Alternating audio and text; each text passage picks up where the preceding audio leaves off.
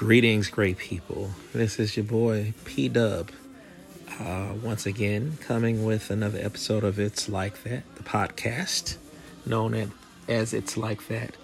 Uh, so I don't know if you hear what's playing in the background, but I was trying to decide what I wanted my next episode to be about, uh, who, what I, who or what I wanted to feature, and so I kind of toggled with a few things. Uh, honestly, took a couple of days to kind of get a grasp, but this morning really kind of struck um, what I wanted to focus on, or who I wanted to focus on, rather.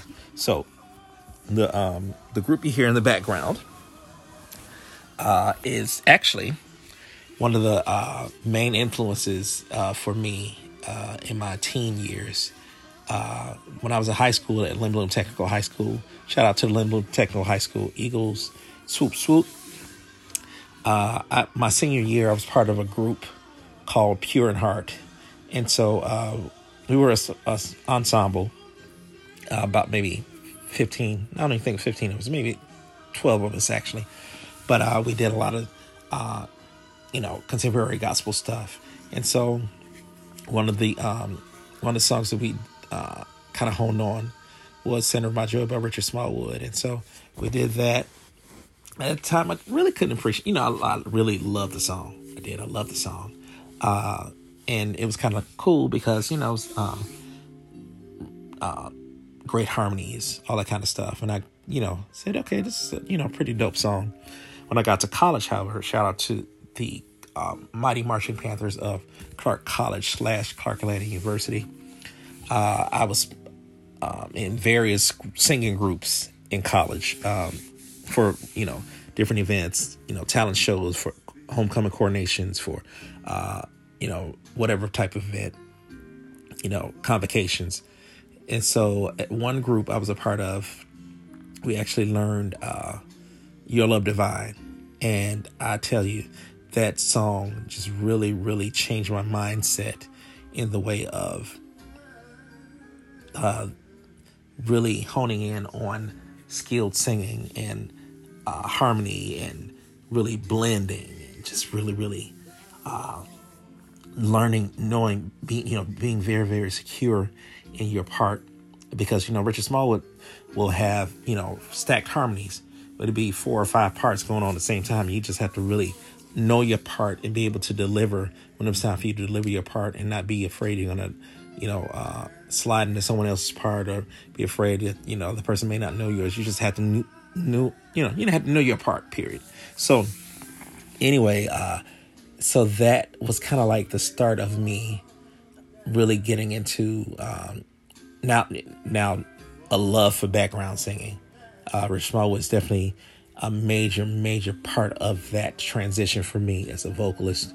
So, Richard Smallwood, give you a little background about him. Uh, you may or may not be familiar with him, as I always uh, my disclaimer on all of my episodes. I cannot assume that everyone knows everything about every artist that i mention so i want to give a little background and a little history so you kind of get an idea of who they are as an artist and whatever. So richard small was actually born here in atlanta georgia.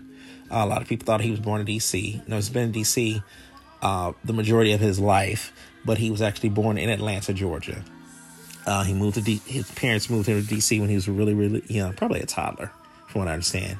And so ended up uh, growing up around music. Roberta Flack was actually his, his piano teacher. A little known fact.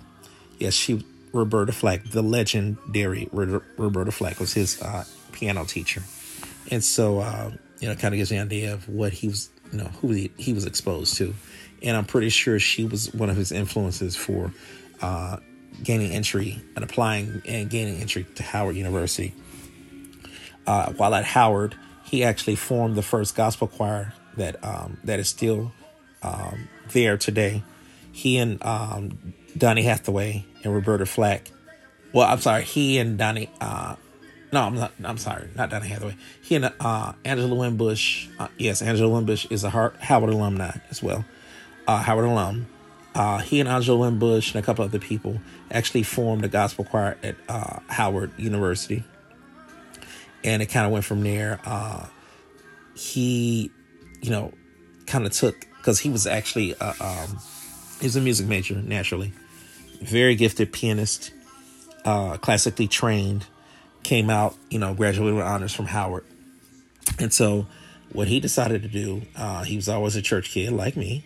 So, he decided to, well, he decided he wanted to embark on, you know, musical aspirations. So, he started a small group, uh, singers, uh, an ensemble.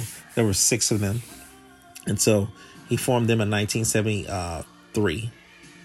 And so, they, you know, went around, you know, DC, you know, uh, different places, just kind of gaining momentum and gaining uh, ground as this great, great, you know, group of singers. I think it's like maybe seven of them at the time, maybe seven or eight. And so he got his first recording contract in 74, 75. And so uh, that was around the time uh, he went on and did I Love the Lord. That's what that first project, the very first Richard Smallwood project, has I Love the Lord on it.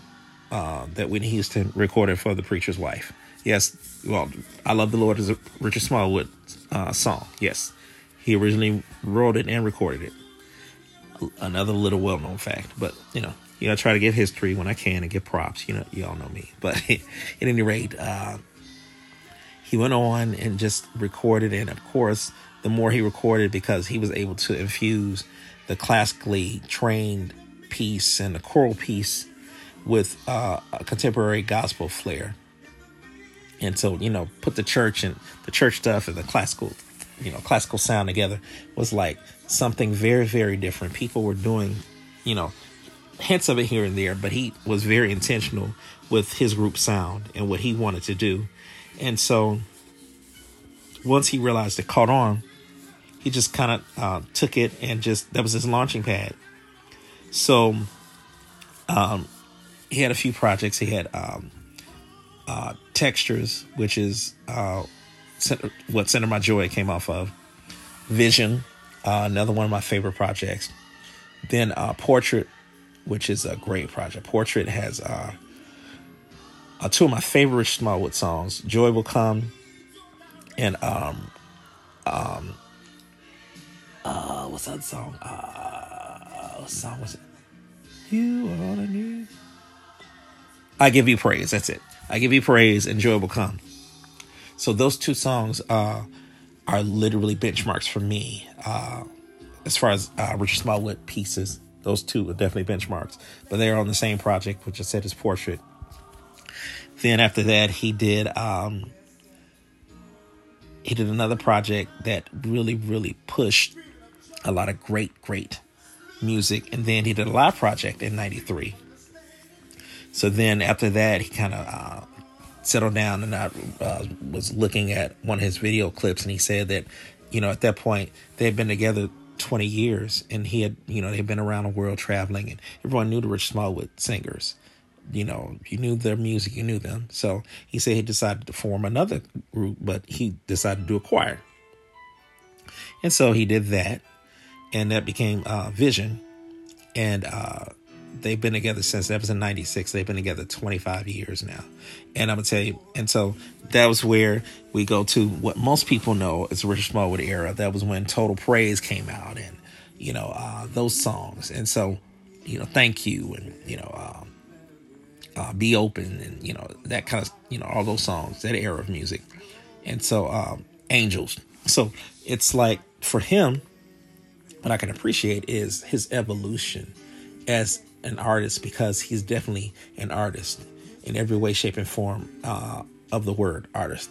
He definitely uh, is one that stands out when you hear Richard Smallwood's uh, song. You know it's him. When you hear certain pieces, his chord structures, uh, the way he pins uh, certain lyrics, uh, he's definitely um, one that has set a benchmark in not just gospel, but just in modern music, period. Uh, so, Total Praise, the song Total Praise, is actually in the National Black Hymnal. And, you know, that's a huge deal. It's been in uh, the National Black Hymnal for a few years now. Well, I want to say at least 10, 15 years. And I mean, that's a huge deal because uh, I'm not sure if any, I'm not have to, I really have to check. I'm pretty, pretty sure there have been a few more added to it by now. But at that point, that was one of the only contemporary uh, gospel songs to be part of the National Black Hymnal.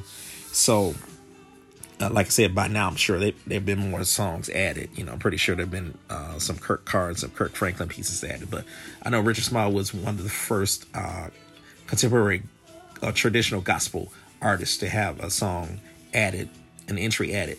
So again, listening to um, and growing up to his music has definitely been uh, something for me. I've, I've studied his music. Uh, when the song Anthem of Praise came out, that came out like 2001. Yeah, 2001.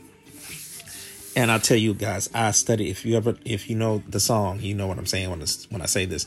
I literally had to listen to it uh, on headphones to catch the parts I need to catch because his stuff is not a lot of his stuff is easy, but there are some songs that he uh, composes that you're like, oh, oh, and so uh, it really takes a tuned ear and a keen ear to catch every nuance that he brings, which is a challenge, but a wonderful challenge. Uh, and so, again, you just listen to what he offers and what he brings. It's a great thing, man. I, you know, uh, you, as I've said many times over on my episodes, I am definitely a church kid. I make no bones about it, no apologies about it as well. Uh, you know, I grew up in uh, in the church and uh, being able to uh, be around when music, you know, great music, great gospel music was penned and recorded and released is definitely a joy for me because, you know, I can always go back and uh, pull up a song that brings back some great memories for me. You know, uh, it could be a Rich Smallwood song. It, it could be a Thompson Community uh, Choir song. It could be, you know, just, um, you know, different artists. Tramaine the Hawkins, Tramaine, Edwin Walter, you know, uh, Thomas Whitfield, which I'm going to probably do another podcast. I'm going to do a podcast on him pretty soon. He's another one, uh, another great influence of mine. Uh, you know, so to have that influence growing up, you know, uh, of course, can't forget James Cleveland. You know, he's a great influence on, on modern gospel music as well. So, you know, to listen to uh, that era of gospel pioneers and, you know, Rich Smallwood is a living legend. And it's wonderful because, again, he was uh, trained on piano by Roberta Flack. However, he will let you know in his bio he speaks on how he was a 60s music kid, so he grew up on funk. He loved funk music, so uh, one of his favorites, are, some of his favorites are Aretha, Chaka Khan, Patti. You know, he loves Kelly Price. You know, uh, so he knows music, and so it's a great thing to listen to uh, his influences and actually hear his influences within the music he produces. And so it's great because, again, he's uh, a legend in his own right. And so I'm just thankful to be able to uh, be influenced by such great music. You know, uh, Richard is definitely one.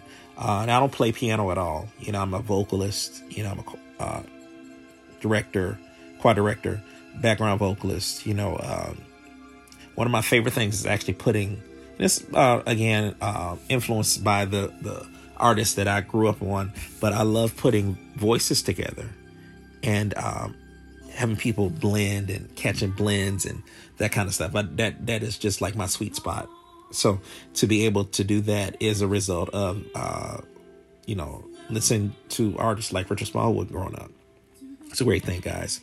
So again, I just wanted to uh, come through and uh, kind of share a little bit. I'm not, you know, as I would say, I'm not going to hold you long with these at all. I just do, you know, I don't want to go past a certain time frame. My mom was at my ideal time frame, which is great. I'm not trying to overdo it, but I wanted to get on here uh, really, really quickly. Again, it's Black Music Month, and I want to do a few contributions for uh, the month. The month is still early. And it's also my birthday month. I said it in the last podcast, and I'm going to say it again. My birthday is June 18th. Yes, yes, yes. So, you know, uh, I'm thankful to be, you know, that my birthday month is also Black a Black Music Month. Rather, it's a joy uh, since music is my passion. Uh, it's a beautiful thing for me to be able to pay tribute in this manner uh, to the the ones who uh, definitely uh, showed showed me what great musicianship is and continue to show me. So anyway, guys, just wanted to leave you with this. I uh, hope you gained a little something from it as always. Uh, so, you know, I always say any uh, comments or ideas or suggestions or thoughts, feel free to shoot them my way. You know, I take any and all from you because, you know, you all are the reason I do this. Uh, I don't do this just to brag that I know stuff about music. I do this because, you know, I just feel like I share some things, uh, kind of put a bright spot in someone's day as a result, or cause someone to think a, a different way about certain artists. But at any rate, guys, I'm out of here. Um, yeah, make it do what it do, as always, and have a wonderful, wonderful, wonderful time. Enjoy yourselves. Be good to yourselves and one another, as Casey Kasem would say. God rest his soul. All right, y'all. Holla. bye bye.